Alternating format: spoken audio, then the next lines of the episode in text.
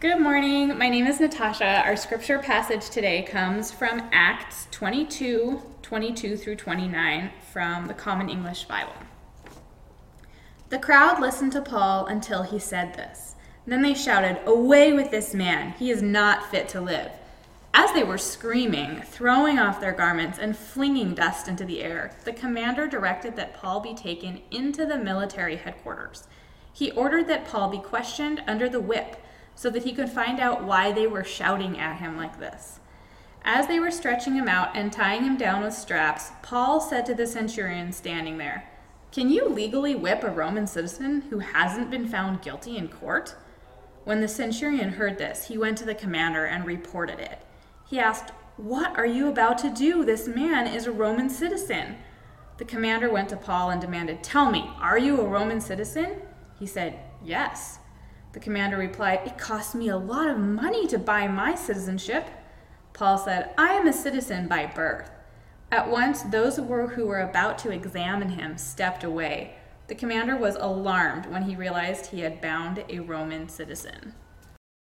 Thank you for reading the scripture passage. Again, that was Acts 22, verses 22 through 29 in the Common English Bible version. We continue in our Acts series the Spirit Infused Multi Ethnic Church, and this is a loving scripture uh, series by Renew. And we are now in Acts 22.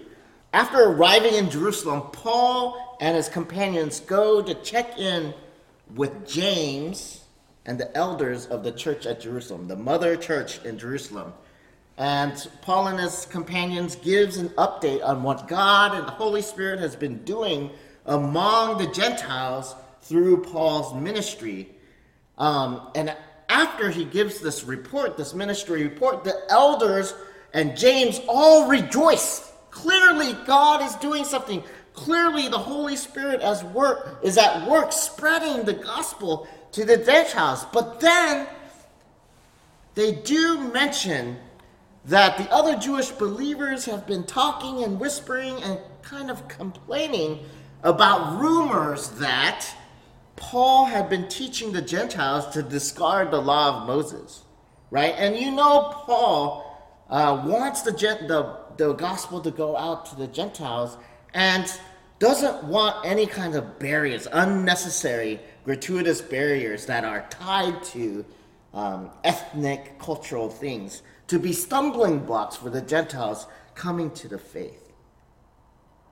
And so you can see how some of the more faithful Jewish believers, uh, the Jewish believers are complaining that the Gentiles, oh, they don't have to follow.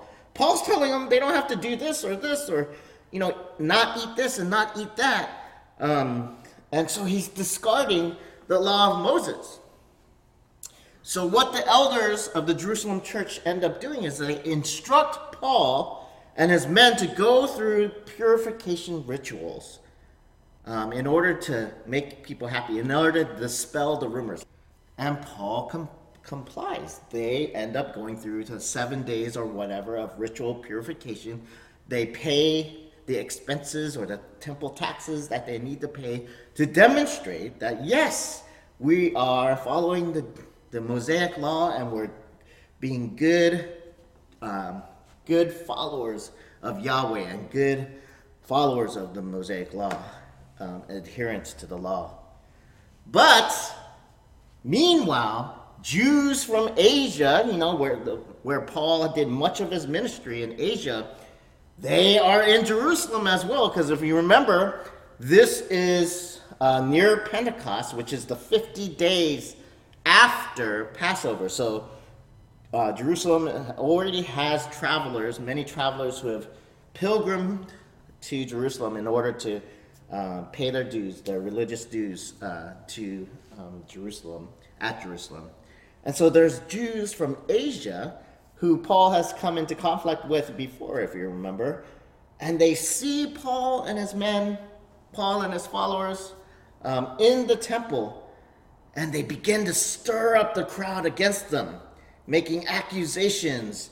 And the scripture says that the, stir, the city is stirred up to a frenzy, that a mob forms. And I want us to think back, right? Remember the triumphal entry of Jesus and his last journey into Jerusalem. We mentioned a couple weeks ago how Paul set his sights on Jerusalem as kind of his a last chapter. Um, just as Jesus walked, set his face on Jerusalem as his last act before his crucifixion. There's a parallelism going here. And just as when Jesus walked into Jerusalem, which we, you know, celebrate as a triumphal entry in the church calendar as Palm Sunday, it says Jerusalem was in an uproar. Like the whole city was in a stir like an earthquake. And here too, the whole city is in a frenzy, is in a stir. So much so that the captain of the Roman guard hears of this and sees what's going on and is like, what is going on? And these what's happened is these, these Jews from Asia have stirred up a crowd against Paul and his companions, and they're in a mob beating Paul. Right? So Paul is literally being physically built, beat and the captain of the Roman guard steps in and stops it. Well, actually, it says when the people saw the Roman guard, they stopped beating Paul. Obviously, they're like, oh, the mommy and daddy's here, the authority is here, we better stop because I think we're doing something wrong, right? Really. So they stop. And the Roman guard is like, what in the world is going on here?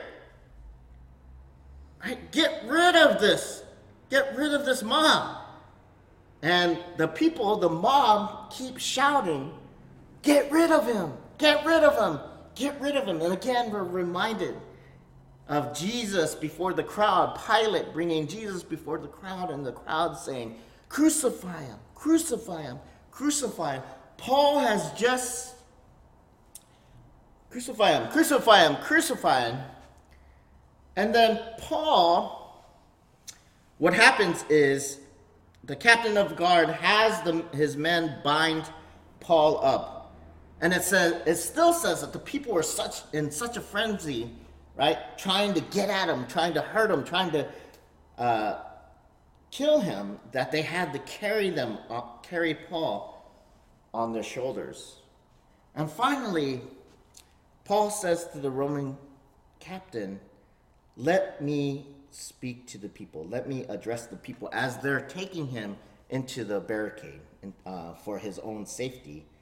Paul says, Let me speak to them. Um, so that brings us to the top of chapter 22, where Paul speaks to the angry Jewish mob um, that were right before this trying to kill him because of his heresy because in their eyes, the followers of the way, Christians, were a heresy, right? Were an abomination to um, their faith, to their, the worship of Yahweh, um, this sect of Jesus Christ. Um, but we want to see more what's behind their anger. In Paul's speech at the beginning of first half of 22, Paul appeals to their Jewishness, right? Good, good tactic because they're accusing him of being against Mosaic law of allowing the Gentiles not to practice the traditions of the law. And so what Paul does is say, hey, I am a Jew, right? In verse 3, I am a Jew born in Tarsus of Cilicia, yes, but I was brought up in this city in Jerusalem, right? I'm from your neighborhood. I'm from your area.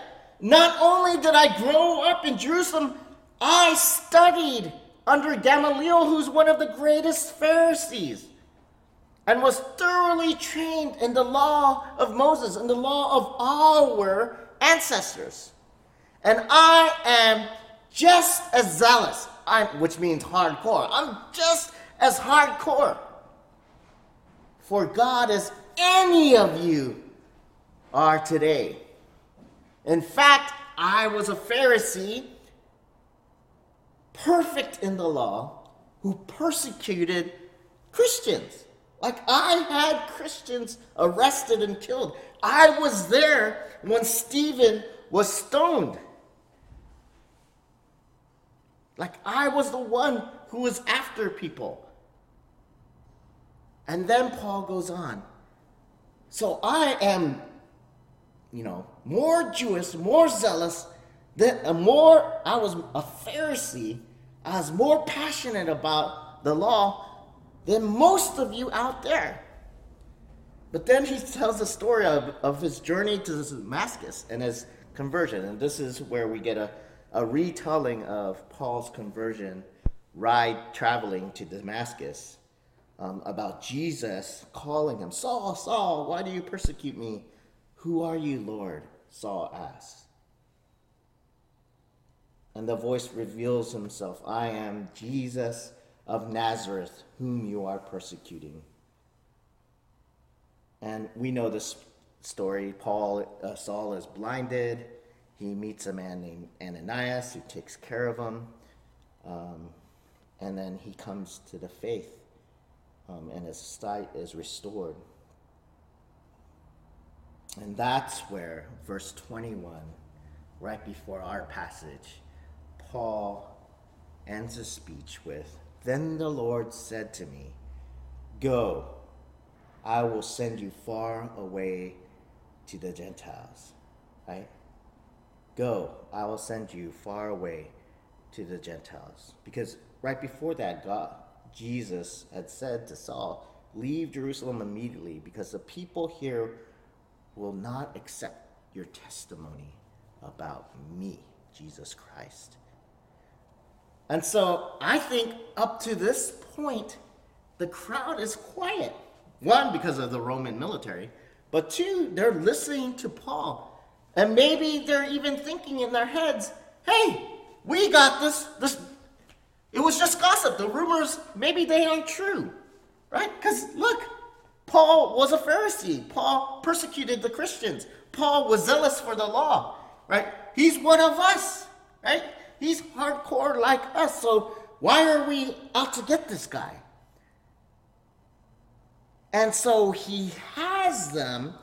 But when we read in verse, when we begin in our, our passage in 22, the crowd listened to Paul until, right? They listened to Paul, verse 22, until he said this. Then they raised their voices and shouted, Rid the earth of him. He's not fit to leave. So, yes, they were listening to Paul all the way up until this. And what was this? That last statement. Then the Lord said to me, Go and I will send you to the Gentiles. That is the source of their rage. That's what's getting them all upset. That God would, in a revelation, tell Paul, or Jesus in a revelation would tell Paul that he was supposed to go to the Gentiles and speak about God's love to the Gentiles. And that's what disrupts them. That's what gets them back into a frenzy and wanting to kill Paul again. Paul appeals to their Jewishness. Paul was a zealous defender of the law. And as we see, Paul was even complying with the elders of the Jerusalem church to go and do, they completed their seven days of ritual purification, right? And we know that Paul, wherever he went, each, each Sabbath went to the synagogues. Like Paul was still very Jewish. Paul, never rejected that. But he was following Jesus' call to go to the Gentiles. And so, even though, you know, Paul's not throwing out the, ba- the baby with the bathwater, he never, you know, rejected um, the Mosaic law. The people want to get rid of him because they can't hear that God's promised people also include is inclusive of the Gentiles.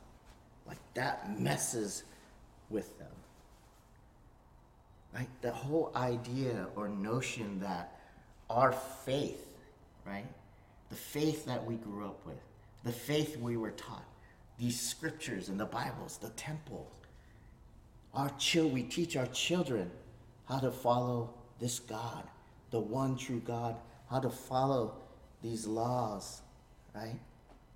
We go to the temple every week and receive teaching that that faith was also so tied to an ethnic identity, a national identity, that when there was a suggestion of something different, an alternative, like you not only is your community this encircled specific group, but now, right, this man is saying, right, God is about loving the Gentiles as well.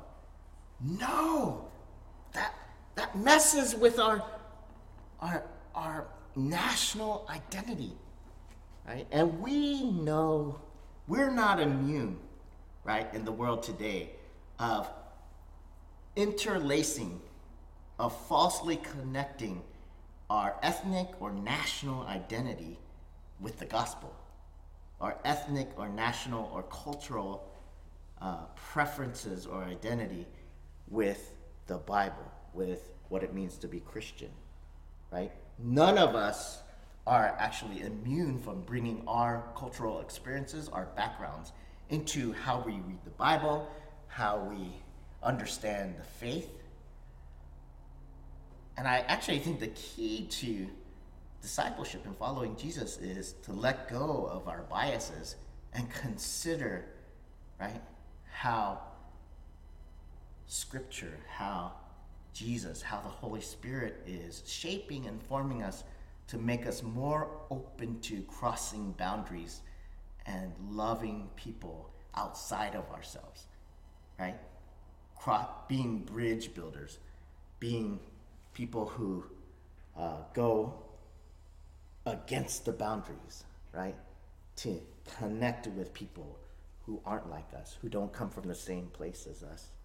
And yet, we know that history tells the story of how scripture and, and the faith has been abused or misused or misdirected or weaponized in order to keep a group in power as pure and justified and another group um, enslaved. That we use scripture all the time to judge those who are not like us, and history is full um, of those things. And I think that's what Paul, that's the rage that Paul is running into here. Rid the earth of him. He is not fit to leave, live. Why? Why is Paul not fit to live and should be out of the earth? And it's interesting, both in Jesus's crucifixion and here in Paul's, you know, kind of trial by the public, the kind of the secular Roman perspective, like, you know, the Romans are like, they're just interested in keeping the peace, right? They're like, what in the world is this right? But they don't understand. And it says in the scripture, I don't get it, right? And, and the next chapter, I don't get understand why they want to get rid of this guy. It has something to do with their religion, their faith. But in our eyes, they haven't broken it, right? That's the perspective. Paul hasn't broken any laws. Like, what's the problem? And they're trying to protect Paul. But they're also like want to keep the peace. And so that's that's the tension. And what we see with Jesus is there's nothing that Pilate or kind of the secular authorities who are in charge find wrong with Jesus. And that's so we know that Jesus was crucified as an innocent man, wrongly accused. Right? Just as Paul here is an innocent man, like he's killed, he, he's being persecuted by a frenzied mob. Um, and the perspective, the Roman perspective is I don't get it. I don't get it.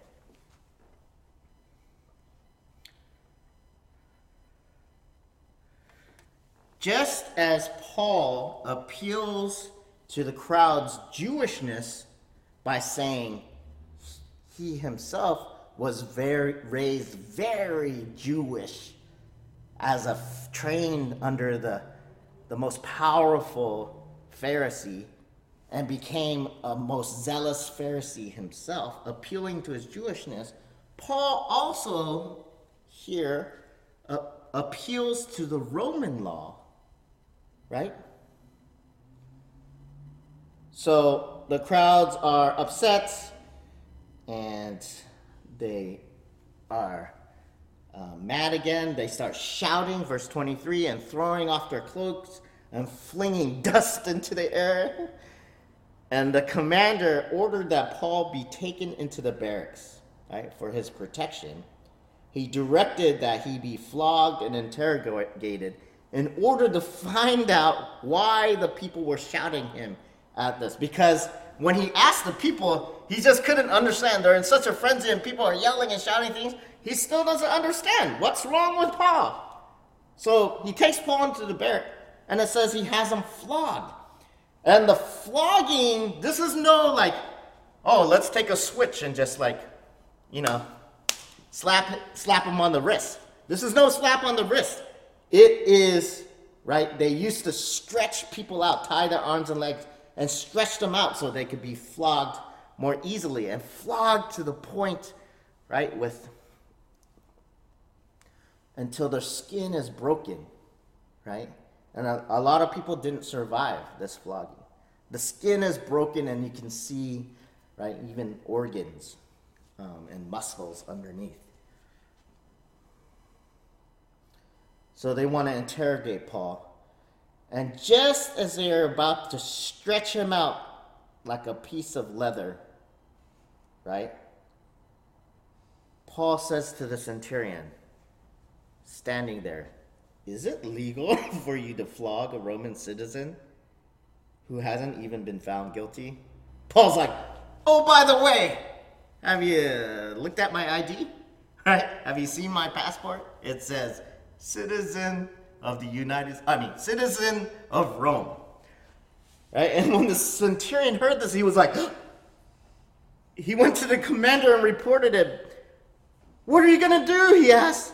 This man is a Roman citizen because there's a law that no Roman citizen should be bound or tortured. Like this type of stuff was reserved for non-Romans, right? The flogging and the, the bad stuff. But with Roman citizens, they have their due process and they're treated humanely. And there's so the centurion is freaked out because he's done a huge no-no once Paul tells him he's done this to a Roman citizen, he goes to the commander, What do we do? I've made a big mistake. So the commander goes to Paul and says, Tell me, are you a Roman citizen? And as a side note, the com- it's the centurion who goes to the commander. A centurion is kind of the ruler uh, or the military leader of a hundred men, right? Um, and I think there's like at least two centurions here, um, right? So just like 200, like the national, imagine 200 National Guard being sent to kind of calm this mob down. This is how big this is. And the commander questions Paul and says, Tell me, are you a Roman citizen? And Paul says, Why, yes, I am. Here's my paper. And get this the commander says, But I had to pay a lot of money for my citizenship. So the commander wasn't even a naturalized Roman citizen, right? Uh, back in those days, people did have to pay a lot of, they bribed officials and they paid a lot of money so they can get the papers that said they were Roman citizens. And this guy's like, but I had to pay a lot for my so how do you, how are you a citizen? And Paul's like, actually, I didn't have to buy mine. I was born a citizen. Ooh, right? Paul was more Roman than this commander was Roman, right? And it says, verse 29, our last verse, those who were about to interrogate him withdrew immediately. They're like, "We're outie. Like, we're not we're not going to deal with this mess. This is going to get ugly." The commander himself was alarmed. Oh no! When he realized that he had put Paul, a Roman citizen, in chains, he had done something illegal, a big no-no. And after this, we'll deal with this next week. Paul goes before the Sanhedrin. But what do we glean from this? Something that's really hard for me to ignore is citizenship, right? Like identity. Who, who do you belong to? Who are your people? And it seems here that Paul is able to appeal to both the Jewish mob that's out to kill him, and he's able to use Roman law to get himself out of a pickle. Right? To the Jewish mob, he's basically saying, I'm more Jewish than any of you are Jewish. So what's up with that?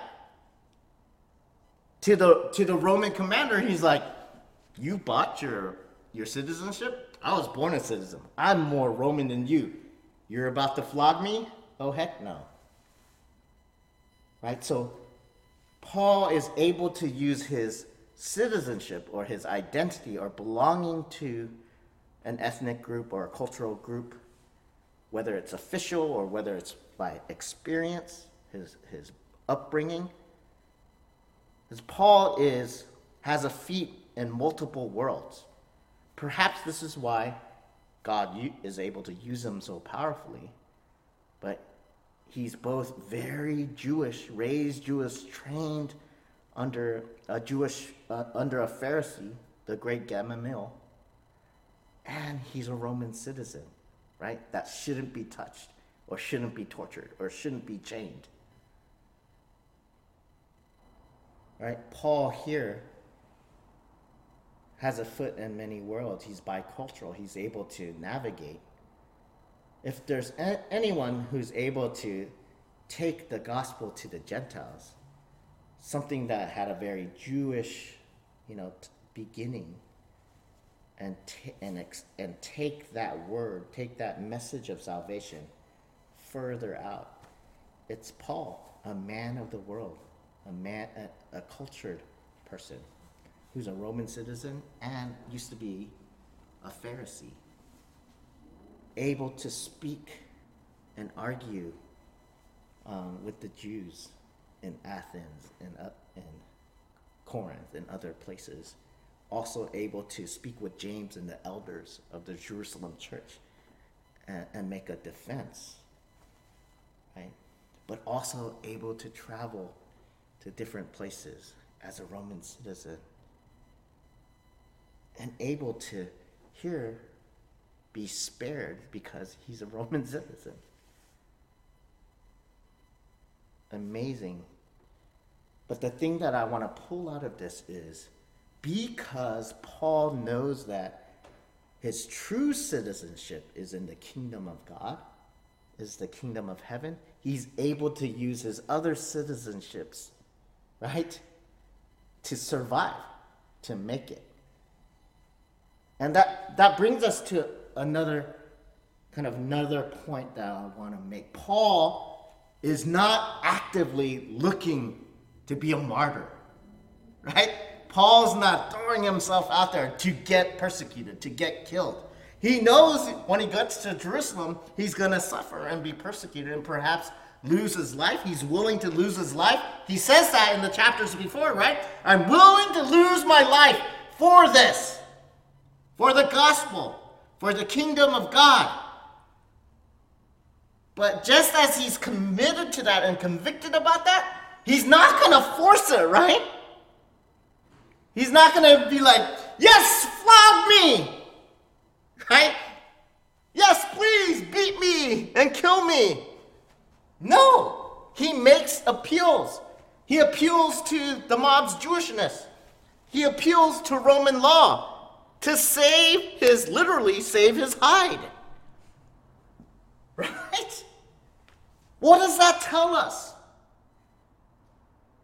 It tells us, yes, sometimes following Jesus and being a disciple of Christ means suffering, means it's hard, means blessed are those who are persecuted. But it says, blessed are those who are persecuted. You get persecuted by the world and other people. It doesn't say, blessed are those who seek out persecution, right? You will suffer because of your faith. You will come upon hard times because you're a Christian. You will be persecuted because if you're living out your faith, you will come against obstacles or disagreement or people, you know, slandering you or any type of persecution. But you don't manufacture persecution. You don't manufacture suffering. You don't play martyr just to be a martyr for martyr's sake. Does that make sense? An example is, hey, like something like, oh, I, I don't have to go to the hospital, or I don't have to take care of my body, or I don't have to, you know, you know, I don't have to worry about this virus because what? Because Jesus will protect me. Jesus will save me. In fact, I know Jesus is so good and he'll protect me that hey, put a put a pot of virus right in front of me and I'll jump into it. See? Or you have those YouTube videos of people blowing, you know, pastors blowing whatever they're blowing. The spirit against the virus on people. Like do not put the Lord your God to the test. Wasn't that what Jesus said to Satan when Satan said, Hey, if you're God's child, beloved child, jump from this building? And it says, Scripture says, God will save you, the angels will save you. Jesus knows himself. I'm not gonna like randomly just put God to the test. I'm not gonna look for death and pain and suffering. Right? Yeah, I'm gonna die someday, but I don't have to force that. I think this is a, an important cultural message for us, right? If we know our citizenship is in the kingdom of heaven, and that that is our main, like, before anything, I am a citizen of the kingdom of heaven. I'm a child of Jesus Christ. I'm in the family of God. And above all of my loyalties, you know, being in the Sim family, being even a part of the Renew family, being a US citizen, right? Being American. Above all those allegiances, above all those families, above all those communities, above all those ties, right? Above the law, I am a part of God's family first. But if I know that and I'm confident of that, I don't that means all other all other things I can be shrewd about. I use those things Right? Doesn't Jesus say be shrewd as snakes? Be shrewd as snakes. And what I see here in Paul is Paul uses what he has, the tools he has, the, the, his identity, everything, to calm the crowd, to not get flogged, right? He's as shrewd as a snake.